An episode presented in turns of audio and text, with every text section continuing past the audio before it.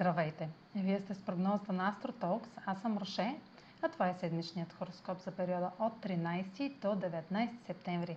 Ще започна с общите влияния за седмицата, след което ще продължа с тяхното отражение върху вашия асцендент и вашия зодиакален знак. На 14 септември Слънцето е в опозиция на Нептун. Ще сме склонни към жертви, прояви на съчувствие и състрадателност или ще осъзнаем, че сме жертвали достатъчно.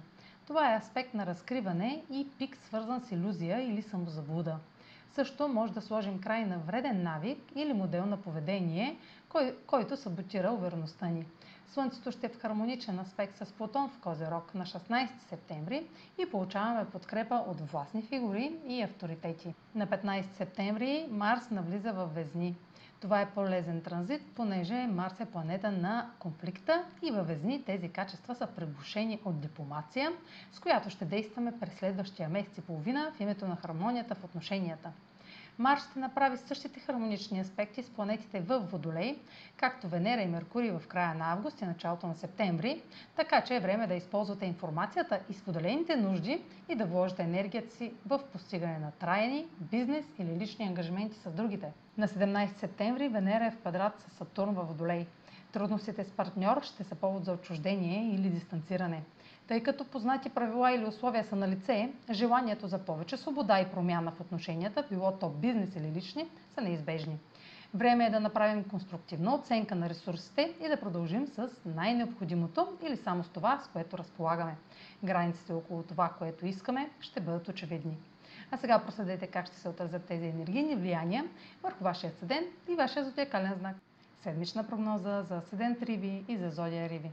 Слънцето навлиза във вашата партньорска сфера и в опозиция на Нептун в Риби изяснява иллюзията в една връзка.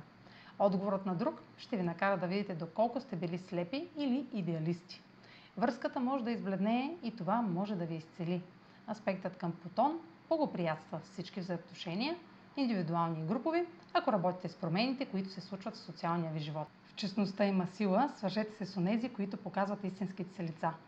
Марс навлиза във вашата сфера на споделените ресурси и активира финансови или емоционални дисбаланси. Няма да имате пълен контрол над случващото се, но всяка индикация, че силата ви е отнета или сте тласнати в посока, в която се чувствате неудобно, е знак, че балансът трябва да бъде коригиран. Венера във вашата сфера на възможностите в квадрат с Сатурн във Водолей сочи проверка на реалността в романтиката от далечно разстояние, пътуванията, образованието, правните въпроси или публикуването. Границите може да не са очевидни веднага, но ще видите, че не можете да продължите по-напред с определени сценарии. В някои случаи може да се преодолее скрит страх. Това е за тази седмица. Може да последвате канала ми в YouTube, за да не пропускате видеята, които правя, да ме слушате в Spotify, да ме последвате в Facebook, в Instagram, а за онлайн консултации с мен може да посетите сайта astrotalks.online, където ще намерите услугите, които предлагам, както и контакти за връзка с мен. Чао! Успешна седмица!